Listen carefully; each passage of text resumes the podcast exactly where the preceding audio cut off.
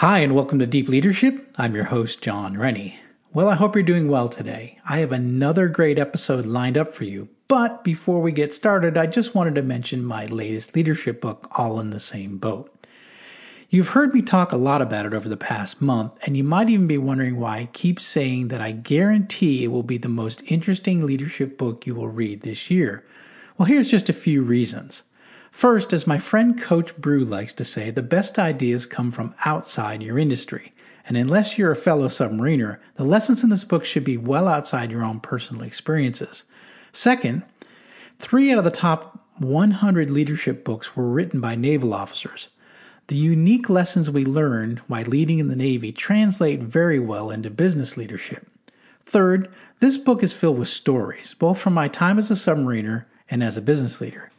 And as we'll learn from my guest today, stories have a powerful way of helping us connect to lessons more than just a list of concepts or ideas. So the readers of this book have confirmed that this book is both entertaining and educational. And they've also agreed that it's the most interesting leadership they have read this year.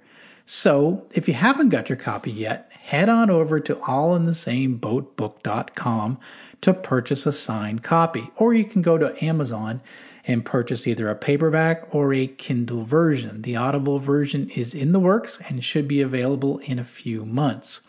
Now, if you've already push, purchased the book and you've read through it, you enjoy it, please go to Amazon and leave a review. Every review helps get the word out. And if you're looking to support what I do on this show, just go to my website, jonsrennie.com, and purchase one of my books or visit my sponsors, bottomguncoffee.com and ihavethewatch.com. Both use the discount code DEEP at checkout. Well, that's it. Today, my guest is Gabrielle Dolan. Gabrielle is based in Australia and is a speaker and best selling author. She is an expert in storytelling. In this episode, you will learn about the power of stories and why they are so important for us to both develop our brand and lead our teams. I know you're going to love it. So, are you ready to dive in? Let's get started.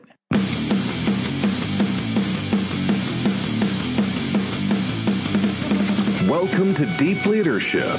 Leadership is a people business. That's the philosophy of your podcast host, Jon Rennie. As a former Cold War submarine officer who spent 20 plus years leading businesses in corporate America before starting his own manufacturing business, he knows that leadership matters. Leadership matters. Are you ready for some real world actionable advice from Jon as well as his expert guests? I'm ready. I'm ready. I'm ready. The show starts right now. Welcome to the Deep Leadership Podcast. Today I'm joined by Gabrielle Dolan. Gabrielle is a highly sought after keynote speaker, educator, and best selling author. She is a storytelling expert. She knows that a well crafted business story can boost a brand strategy and allow leaders to better engage with employees and customers. She has a new book out called Magnetic Stories Connect with Customers and Engage Employees with Brand Storytelling. I'm excited to have her on the show to talk about storytelling and how that can help us as leaders. So, Gabrielle, welcome. Thanks, Jon. What an introduction. It's good to be here. Well, it's good to have you on the show, and I'm really interested in the subject, especially as an entrepreneur myself and as a leader myself. I'm really, I'm really excited to have you on the show and listen to what you have to say about storytelling because I think this is an important subject, uh, and I think our listeners are going to really enjoy it. So, Let's just start off off the bat. So you are a storytelling expert. What is a storytelling expert? And then when did you begin to realize that there, there's this power in storytelling, especially in business? Uh, it, I, you made me laugh then a little bit, Jon, when you said a storytelling expert, because all my friends that I went to school with think it's quite hilarious that I actually run a business in storytelling because they would tell you that I was quite the storyteller oh. growing up. Um, so I, I, guess it sort of started from a, you know, when I was, I'm one of eight children. So often I say, you know, the only way to get attention was to tell a good story. So right. I think I sort of had this concept of storytelling, but it was in business. So I, um, I worked in corporate corporate world. I worked for one of Australia's largest banks and I, you know, progressed up the, you know, up the ranks to senior leadership roles. And it was, I started to notice that in seeing, you know, as a leader, when you were trying to communicate your message more effectively, when you were trying to influence an outcome, that when you shared a story, it seemed to get the message across better mm. and people actually understood it and, and remembered it. It was, um, it was in my last couple of roles in that corporate gig that I was actually a change manager. So being change manager on large projects. And that's when I really started to really sort of experiment, I guess, with storytelling. And and seriously, when I when I shared stories, people got the message better. So um, I looked around. There was um, a couple of people that had written books. Stephen Denning from America, he was an mm-hmm. ex senior exec at the World Bank, and he'd written a book on storytelling. Annette Simmons had written a written a book as well. Um, a few others, Lori Silverman, and I just there was enough books out there to go. Oh, I think there's something in this. I think there's something credible. So. Because I had been involved in running, designing, and delivering leadership programs um, in my role, I sort of just thought, you know what? I think I could teach people how to communicate more effectively through stories. So that was almost 17 years ago. I started wow. doing that when when storytelling wasn't really a thing back then. Right. No, you're probably the original. So uh, at least bringing that idea into business and so why do you think stories are so powerful in business or in just in powerful in general? What what makes stories so unique and uh, why do why do we as as humans attach ourselves to stories more than just facts and figures? Yeah, it's it's there's a lot of research to say that storytelling is part of our DNA. It's the way we mm. communicate. It's right. um and and but in business we sort of think it's not professional and we we have this bias towards facts and figures, which you know I'm I'm not suggesting for a second we don't need facts and logic and data and everything in business, but the the why storytelling is so powerful is it taps into emotion. And when I say emotion, I'm not talking about emotional because that's sometimes right. people sort of talk about oh we're not doing story storytelling, all that emotional, fluffy stuff. It's, it's not, but it taps into emotion. And as humans, that's yeah. how we make decisions. We are influenced. Um, we are inspired by emotion. Yes, we need the logic, but as humans, we make emotional decisions and we rationalize on logic. And I would suggest that most change fails. So, you know, leaders out there, entrepreneurs out there going, why don't people get this? Why aren't people excited about it? Why aren't people inspired about whether it's their strategy or the mission or values?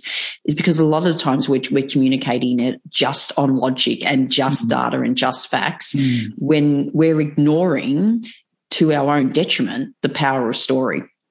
Yeah, I think you're right. I really do. I think that emotional response uh, you know, I've had guests on my show talking about failure, you know, and, and how failure is such an important teacher because it's an emotional response. Like I don't want to fail. When I fail, it's emotion and, and, and it, and it, you know, it, it puts something in us to, to want to change. And I think the stories are the same thing. You, you emotionally connect with the story better than just, you know, or, well, we need to, you know, we need to increase our sales by 50% this year. Oh, okay, that's nice. Mm. But but you you put it in context with the story of where we're headed, where we've where we've come, and where we're headed, and why we're headed. I think that's it's more it's more of a connection for people than it is for just you know just fifty percent increase in sales.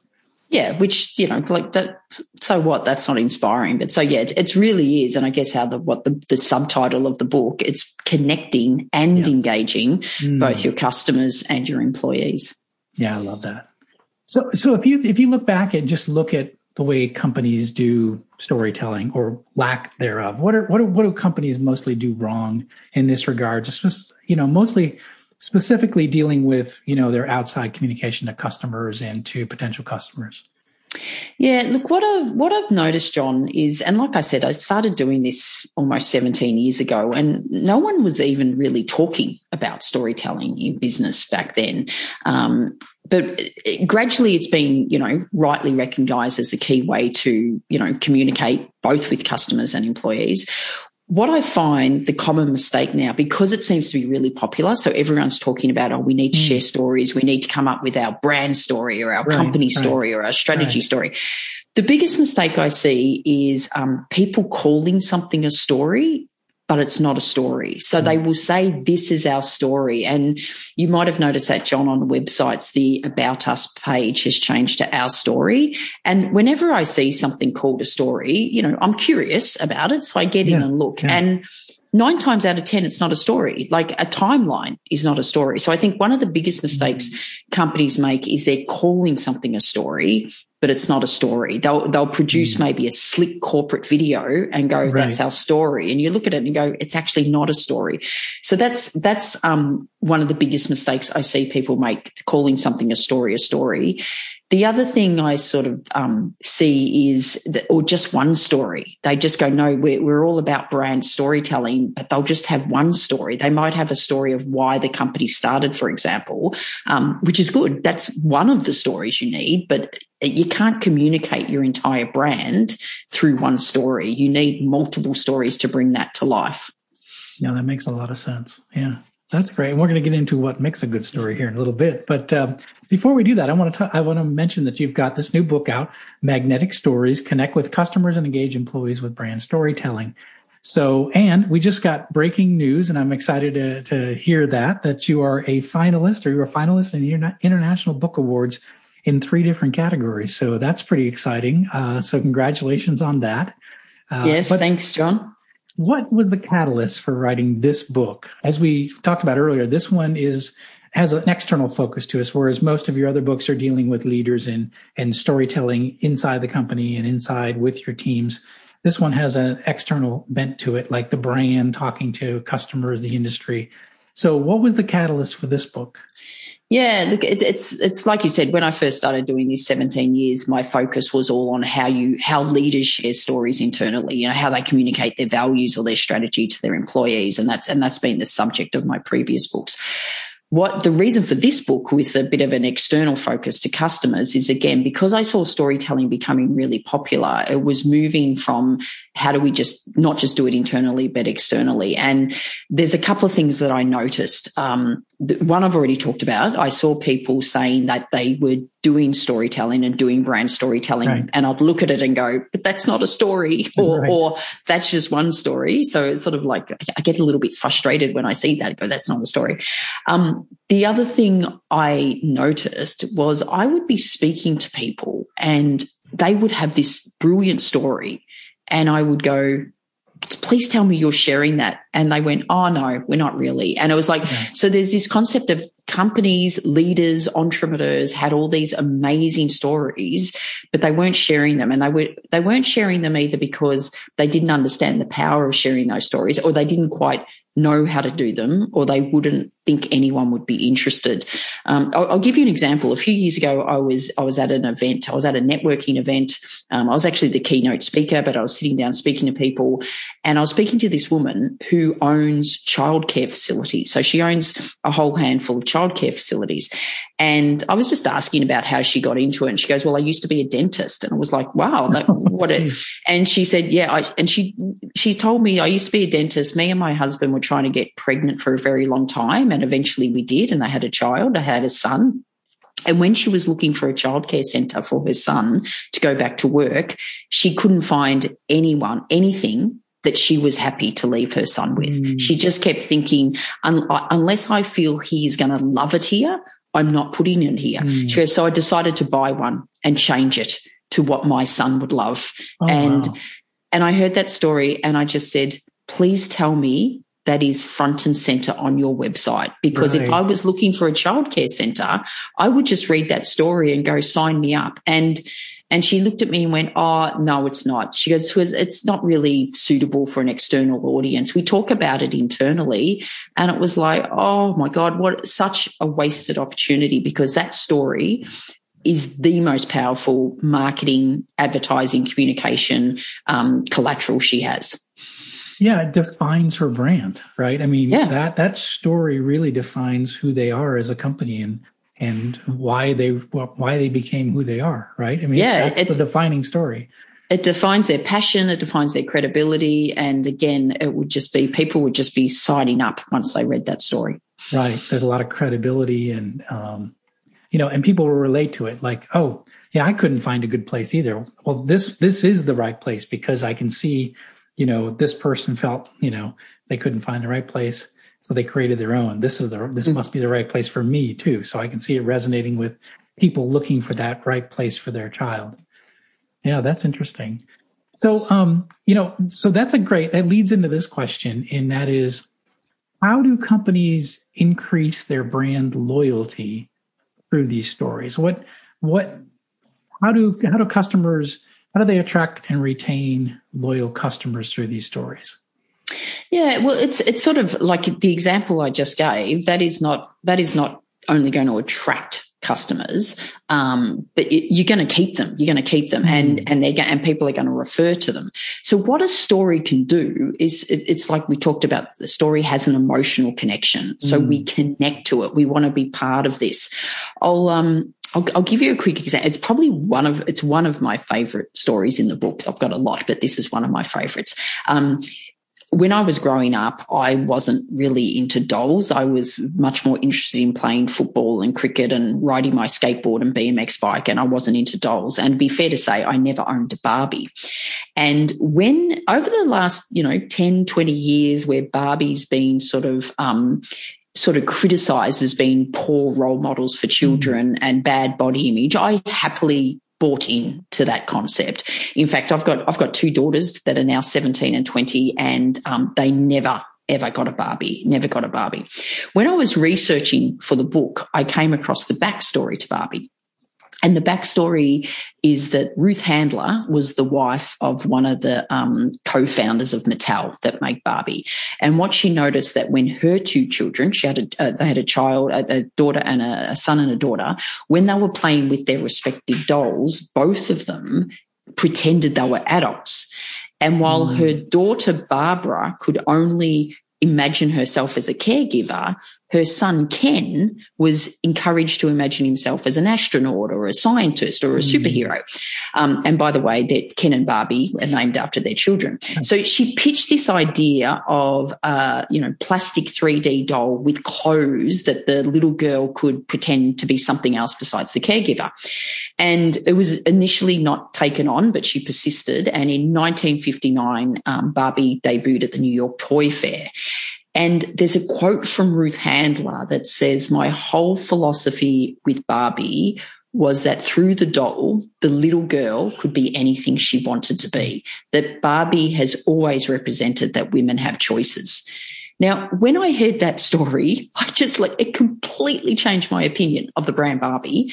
And most importantly, it'll change my future buying habits. So my two daughters, my two daughters never got a Barbie. Maybe any future grandkids might get a Barbie.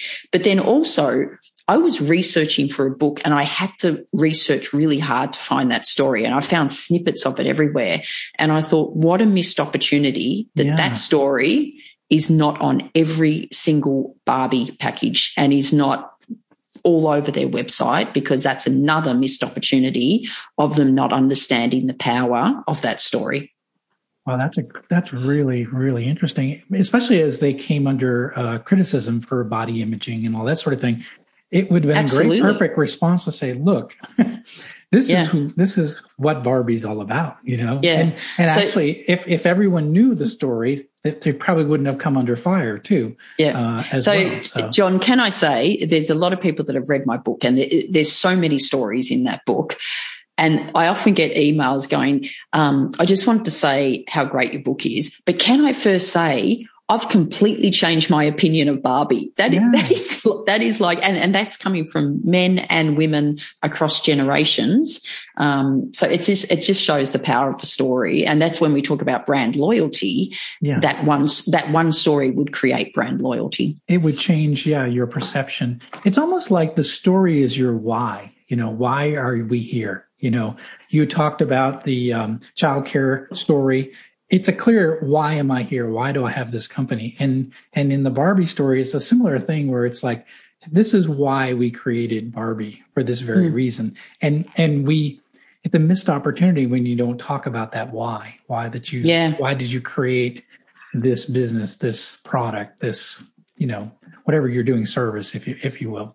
So you, yep. it's a missed opportunity when you don't when you don't put that out there because it does it it may, gives you a diff, it gives you an emotional connection to that brand versus oh it's just a doll right it, it's it's more than a doll it's it's mm-hmm. a way you know it's a way to, for children to imagine themselves especially girls to imagine themselves they could be anything they want to be We'll be right back after a quick word from our sponsors. One ping only, please. As I thought, Jon Rennie's new book, All in the Same Boat, is right over there. It's at allinthesameboatbook.com. Your orders are to get there now. And remember, be careful what you shoot at. Most things in here don't react too well to bullets. Is your boss a jerk? I understand you're in the hospital, but I'm going to need you to come in today. Do they lack any ability to actually lead people? Oh, it's fine. I'll, I'll just find somebody else that can do it, okay? Jon is offering a new service just for you. For only $10, he will anonymously mail a copy of his best selling book, I Have the Watch, to your boss with a personal note. Go to IHaveTheWatch.com and enter the discount code BOSS at checkout. Deep Leadership is brought to you by the Bottom Gun Coffee Company. Bottom Gun is owned and operated by U.S. submarine veterans, and no one knows coffee better than the men and women who serve long hours keeping watch under the sea. Bottom Gun Coffee Company has a variety of coffee blends designed to keep you moving. From Ahab's Revenge extremely strong coffee to their morning blend, Bottom Gun purchases only premium, certified organic coffee beans from all over the world to create the finest tasting coffee you will ever experience. Bottom Gun is offering a discount to the listeners of Deep Leadership. Go to bottomguncoffee.com and enter the discount code DEEP at checkout. Bottom Gun Coffee, the taste that's qualified.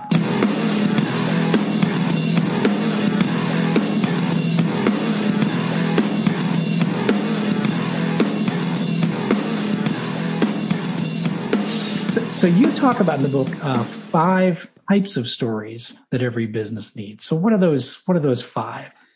Well, well, the first the first one is the creation story, which literally mm, with uh, yeah. the two examples I've given you are examples of creation, and the re- this is normally why the company started, and which is normally often referred to as the origin story or the mm-hmm. founder story. But I actually uh, because it's also how the product started. So it's not just how the company started, like, you know, the childcare center, right. but how the product started as a Barbie. So I think the term creation is a better description of that because it's, it's like, you, it's like you said, it's either how the company started, why the product started or why the service started. So right. the, the why, why we're doing this. So that's the first one's creation stories. One is um, culture stories, and this is there's almost like two versions of this. A lot of a lot of companies, hey, okay, these this is our purpose, this is our mission, but these are our values. And to me, all of that is your culture, especially your values. So culture stories is what are leaders? So what are leaders in business? How are they sharing personal stories mm. about what those values mean to me? That predominantly that's a lot of the work I do. So companies will go, oh, we have a value of integrity. But unless leaders are sharing personal stories, and I, when I say yeah. personal stories, I'm just not work related stories, yeah. why integrity is important to them, then people aren't going to get it. So I truly believe with if leaders aren't sharing their personal stories around the values, those values just remain words on a wall and they're not embedded and people aren't living it, breathing it. So that that's a culture story. Well, it's, it's also, I just want to say one thing on that. Yeah, I mean, it's interesting. I didn't realize that we were doing it at our company. We're, we're, you know, we, we're five years into business. But one of the things I talk about is the, the, the rigorous testing quality we put through our products. We, we sell products to electric utilities around the country, right? And um, I always talk when I'm with customers, I say, you know, my father was a lineman, right? So this is personal to me, right? I want to make sure this product is safe and that the people using it can go home to their families every night. And and yeah. so that's so I'm I think it's an example of a of a cultural story where I'm saying this is the reason why our quality and testing is where it is because it's it's personal to me as the founder of the company, as the leader of the company. So I think yeah, that's that, that's a that's a classic example where mm. you're talking about, you know, my father was a linesman. I am not putting anything out there that yeah. would endanger my father. Um, yeah. and, and that's why it's important to me. So, so I'm hearing that and I'm going, okay, so it's through that story that I now truly believe you mean right. that because a lot of other, you know, your competitors, for example, could just right. be saying, you know, quality is important to us because we don't want to put anyone in danger. It's like, right. yeah, okay, great. But the, through the story, now I, um, you get credibility and we get a we get an emotional connection An, to it. an So emotional yeah, connection. Yeah. So I see that right away. Yeah. yeah, good. Uh, Tick, you're doing that. Well done. One thing right. So Yeah, right, yeah. Your third. Okay. s- Yeah, so, so so creation stories, culture stories. Um, the other ones are community stories. Hmm. So, what are you doing in your community that's helping? And look, this this goes beyond just the corporate responsibility stories. Yeah. It could be what are some of your employees? Your employees might be just volunteering for uh, you know a company that's got nothing to do with your company or the products and services you Mm. say, but you're almost going, Hey, we've got really good employees. And it was almost like by default, then you must be a good company to work with. So community stories. The other one is, um, customer stories. So how can you talk about your customers and make them the heroes of the story? So again, this does go beyond customer testimonials, not like, oh, our customer used this and look at them, but how do you how can you make them the hero i'll i'll give you a quick example jon it's like i said I, I had so much fun writing this book because i got to speak to so many companies around the world doing really cool things with stories and one of those companies was uh, columbia restaurant in florida which is the oldest restaurant in florida it's a fifth love it. It's a, yeah I've been there and I love it, and and everyone needs to go there at some point. Yes. So- okay. So that's, you know, when I said when people give me feedback, it was like, I've changed my opinion of Barbie. And then the, normally the second thing is, and I really want to go to the Columbia restaurants. And they need to. So yes. you do. So yeah, okay, great. You love it. You've been there. Um, I haven't, but I've, which I did go when I was in Florida quite a few years ago. But I'll give you an example of a great customer story. So on Valentine's Day uh, last year, they shared a story on their, you know, Facebook page, social medias, about a couple that had celebrated their wedding anniversary at the Columbia restaurant for 72 years Oh, in a yeah. row. I think I remember And they- seeing that. Yeah, Yes. and they Yeah. talk about they came to the restaurant on their first wedding anniversary, and the second anniversary they came back and coincidentally just got the same table. And so for the next 70 years, Columbia Restaurant have reserved that same mm. table for Yeah. them and they've come back. So it's like through, you know, and they go celebrating lovebirds around the world and on Valentine's Day. But it's through that story. It's all about their customers. But by default, you're going, that's a pretty amazing thing that Yes. the, the, the, you know, restaurant's done that. And it must be a pretty special restaurant if this couple has chosen to it. So it's, um, you got to be mindful that you're just not talking about yourself, but you're talking about your customers that by default paints you in a very good light as well. Yeah. So you know, I like I love that story because it they're the hero, the customer is the hero in the story. You know, they're Yeah. setting the example, but but also it ties to the fact that this restaurant's special. This restaurant's been here seventy, you know, four years, seventy, whatever Yeah. it was, seventy one years. But Yeah. it has that long legacy, and it's a special place, and it's always been a special place. So Yeah, you know, you can see all that connects uh, really well, and it's it's definitely an emotional story too that you just connect with. You're like, well, where where am I going to take my wife? On on date night. Well, let's let's go where, where Let's they go went there. for seventy four years. Yeah. Yeah, Yeah. And the, and the final story, and you're going to notice that they all start with C because I do like you know a nice Of course. consistent palette.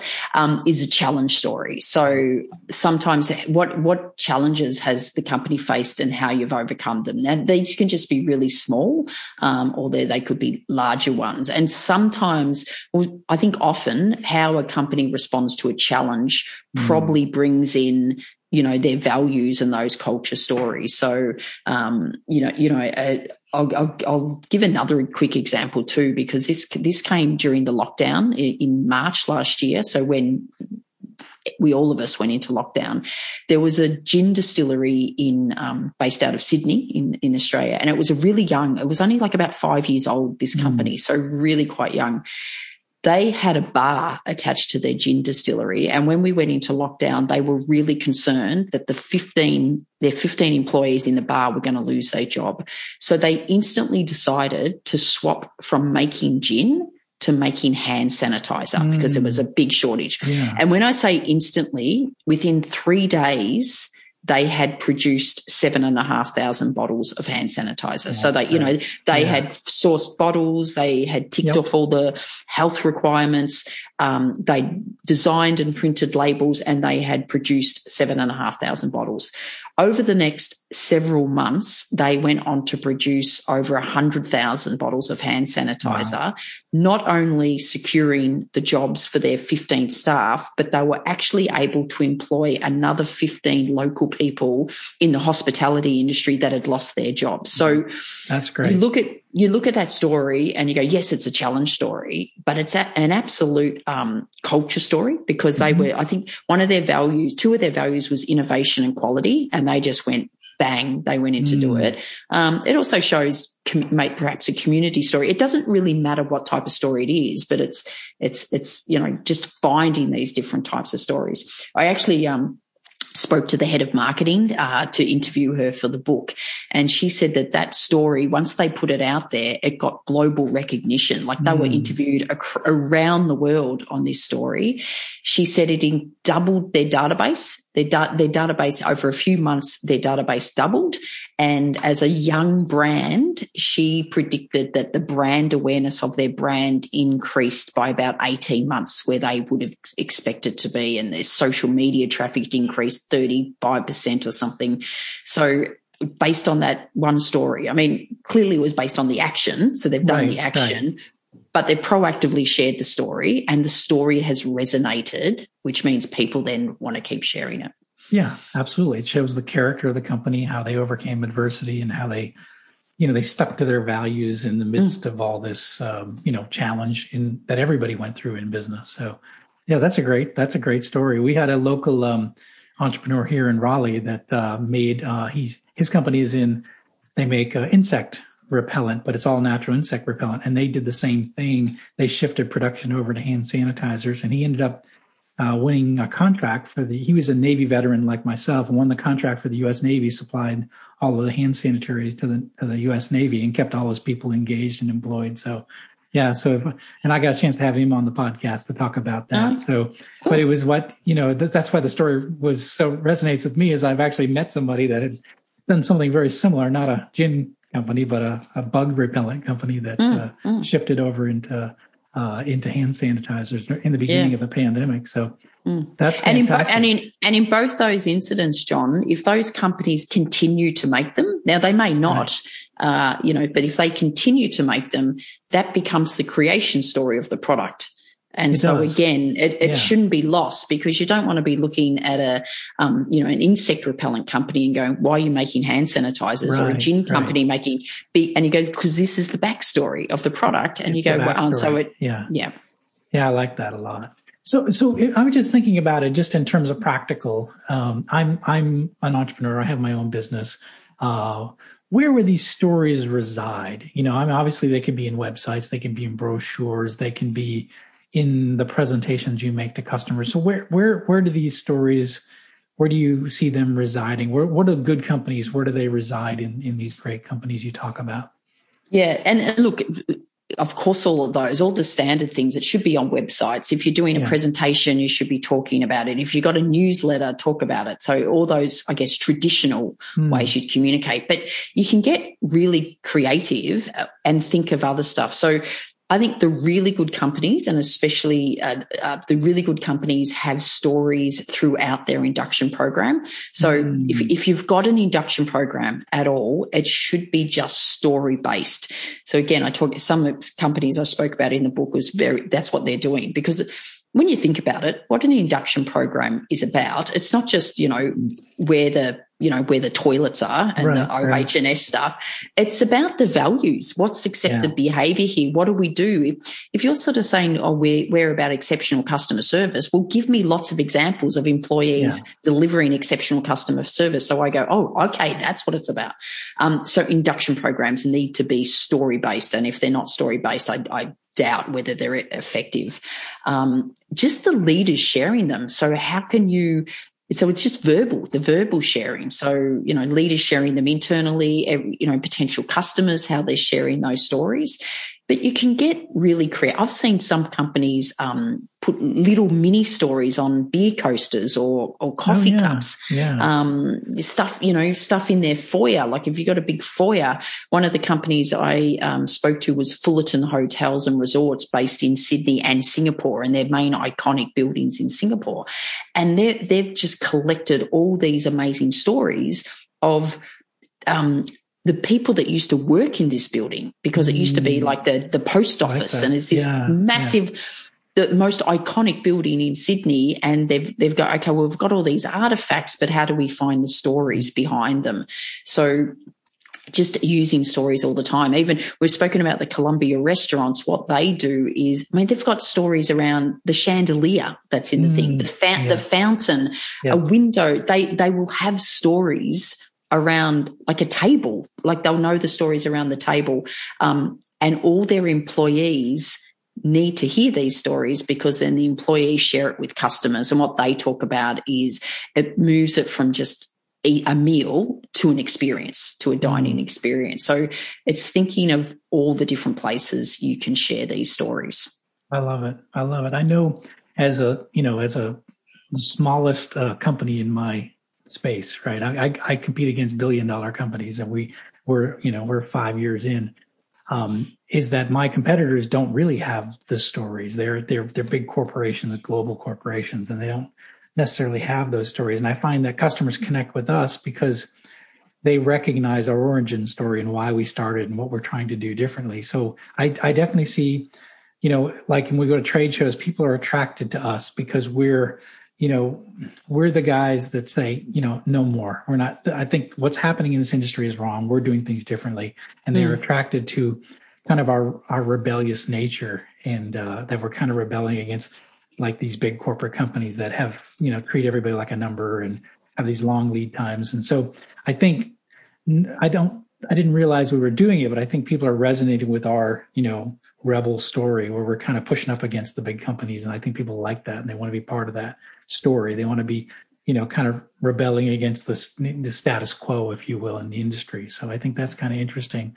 And uh, yeah. I, I think we probably need to talk about it more. I know I talk to it a lot one on one with customers and why we started, but I think we could be doing more on our web page and, you know, on our product literature, that sort of thing. So yeah. yeah. it's um it's interesting. I'm just uh, reading, finally getting around to reading Simon Sinek's The Infinite Game, and he yeah. talks about a, a, just cause, and mm. it's got to be like bigger. It's got to be, it's got to stand for something, and it's got to be service orientated, and it's got to be resilient. And almost what I'm hearing from you that your just cause is challenging the status quo. It so is. it's not, and and and that's the infinite game which yeah. is kind of continually challenge the status quo, which means you're going to attract uh, employees that want to be part of that just cause. But the other cool thing is you're going to attract clients that want to be part of that just cause. Yeah, I think you're right. And, and it's actually in our, we actually, if you look, go to says who we are, it actually says we challenge the status quo. So I think we're, mm. at least we got that right on our webpage, but we probably have to do a little bit more work on that. So yeah. And, and I, I reckon, Jon, you'd easily find if I sort of said to you, why is that important? Why is that important? You would you would end up telling me a story from your childhood or growing up. It could be, you know, my my parents always did it, or they always told right. me to do, or I was always encouraged. And you'll find a story from your childhood that goes, "Wow, this challenging the status quo was part of me. That's always been yeah, in me." Yeah, um, and it. then that that becomes one of your culture stories because one of your values ultimately is challenging the status quo. Yeah, I love it. That's great. I think we need to work on that some more. So.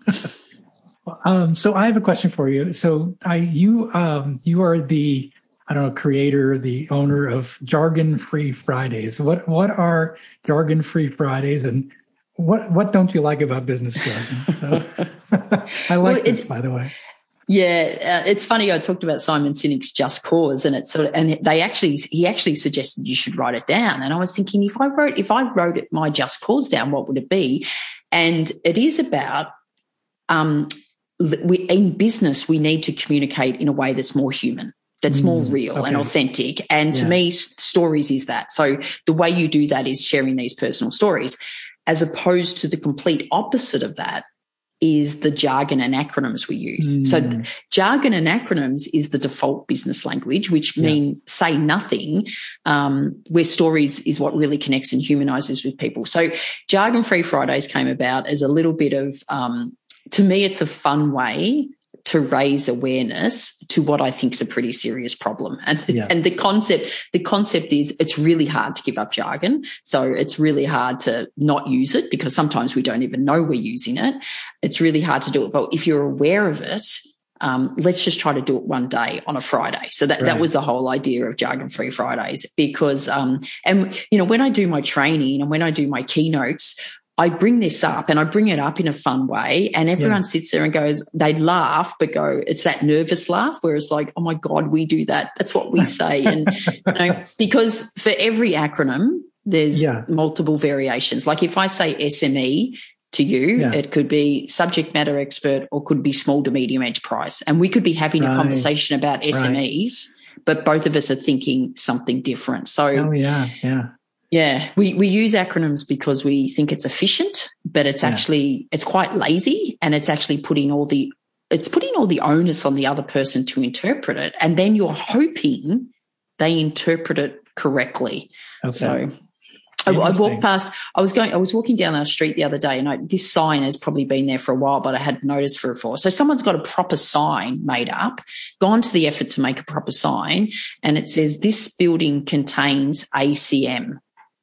And I'm oh, going, great. I wonder what ACM means. And I was thinking, a mate, the fact that they've gone to this to make a sign, it must be quite serious. And I think maybe it's got something to do with asbestos. So I yeah. looked it up. I looked it up. First of all, there was about 200 um, yeah, definitions sure. of ACM, yeah. but one of them is asbestos containing material. Oh, and I was okay. like, would it, wouldn't it just be better to say this building contains asbestos? Yeah. Yeah. Like asbestos can kill you. So yeah. why don't we make it clear in the sign? But this building c- contains ACM is ridiculous. Yeah. Oh, yeah. That makes a lot of sense. You know, it's funny. We used to have a boss that was, um, he was big on jargons, and uh, we used to play a game called Buzzword Bingo. Oh, yeah. yeah. we, we would track down how many times he would say certain words uh, that he was known to say. And uh, it was quite a sport. We had a lot of fun with it, but mm. I think you can get carried away with it. And I and I I think too it doesn't. I think when leaders are using a lot of jargon, it uh, or or you know buzzwords, it doesn't feel authentic. It doesn't feel no, real. It no. feels fake and forced. You know. Yeah, and people people don't connect with it. I, I, I remember this is probably going back about 25 years ago when I did work still in my corporate gig. I was working with this um, manager and he always used to say executional excellence. Like he talked about yeah. executional excellence. And one day I just said, can I just say, Jeff, I'm I'm not sure I know what that means, and I'm not sure anyone else knows what it means. Yeah. I, I, I would often joke at executional excellence just sounds like you've killed someone, but you've done right. it really well. Really well. And yeah. and he explained he explained it to me in more jargon, like you know, yeah. it's about best practice, blah blah blah. And I went, and I said, what if you just had to use it in normal words? How would you say it? And he was almost getting frustrated with me for asking. Right. And he said, well, it's put simply, it's once we decide to do something, let's make sure we do it right. And I was like, hmm, why don't you say that? Because I think everyone would engage and connect with that. And I, and you know what? I'm sure he's got a story around why that was important to him. Right, I bet you right. if I dug deeper, he would go, you know, my mum always used to say to me, if you're going to do something, make sure you do it right. And it was so almost it's like now this is something I can connect with and engage with and go, yeah, well, clearly let's do that as opposed to executional excellence, yeah, which means yeah. nothing. It means nothing. Yeah. It means yeah. nothing. It feels forced and it doesn't feel natural. Yeah. Yeah. It's not the way, it's not the way humans talk to each other. No, no, no. And, and, and that's the other concept of Jargon Free Friday. If we seriously spoke the way we did in business in any right. other aspect of our life, we would call it out for how ridiculous it is. So yeah. on the website, I've got little videos like, you know, if we, if we explained, um, about sex to, to our kids with jargon or if a marriage proposal was in jargon, it right. would, it would just, it sounds ridiculous when we use it outside of business. Yeah, it really does. So, and you got to be careful as leader, lead, as a leader that you're not using, if you catch yourself using a lot of buzzwords, it's time to like slow down. Like, why am It I is. saying these words? It is. Because sometimes Yeah. we're parroting others, right? We Exactly. like- I did 22 years in corporate America myself, and so you get to where there's language in the business that you know you speak in that business, right? To to fit in, right? If you will. Yeah. But, but yeah, and, and that's another reason we Yeah. use jargon because it, it's a way of acceptance. It's a way of fitting in because everyone else is everyone else is saying move the needle or ducks in a row or run it up Right, a flagpole, and we're just we're just repeating these things. Let's run it up Yeah. a flagpole. Okay, what does that mean? Right. And I, I do notice because I've run, uh, I've had nine different manufacturing plants that I've run in my, in my career. And I've noticed that these things work, may, maybe they work in certain circles. When you're talking about the hourly employee on the shop floor, you can't talk that way because that's, No. they don't know what you're talking about and they, or they, they feel like it's fake. And so Yeah, I think that's yeah. where you got to be really careful who your audience is if you're using words like that. Yeah. Yeah, absolutely. And and it's, you know, if you're talking if you're in an industry or area and talking to the same people that understand it and know it, then okay. But the vast majority of the time, you know, we're speaking to people outside of our industry. And when when we start using internal language to our customers, that I mean that's we're, actually disconnecting and isolating people. Yeah. So why why would we do that? Yeah, that makes a lot of sense. That's great.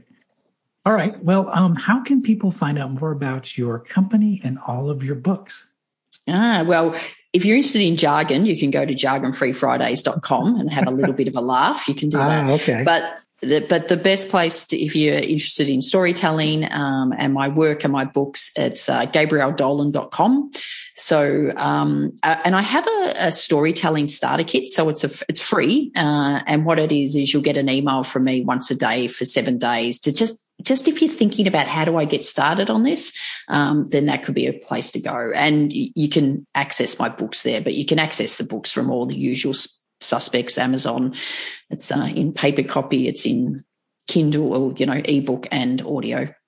Okay, that's great. Well, so I'm encouraging all of our listeners to take a look at this called Magnetic Stories, connect with customers and engage employees with brand storytelling. And Gabrielle, there's a copy of it. Those on YouTube are seeing it. Um, Gabrielle, this has been really, really good, and I really appreciate you being on the show. I think you've you've introduced some concept to concepts to us that we really need to think about in terms of how are we connecting our business to our customers, how are we connecting our business to our employees in a way that's you know a story that's uh, that connects us emotionally to to to our customers and our our employees. I think this is really good, and I really appreciate you coming on the show and sharing all of your insight. Thanks, Jon. I really appreciate it. And yeah, maybe to wrap it all up, I can say acronyms enrage, stories engage. So less acronym, Ah, more stories. more stories. I love Yeah. it. That's great. Well, that's something that uh, we all need to take away from this. So, thank you very much for being on the show. Thanks, Jon. Well, that's it for today. Thank you for listening to Deep Leadership. If you like this podcast, please subscribe and share so we can continue to build a world with better bosses. Until next time, this is Jon Rennie saying take care and lead well.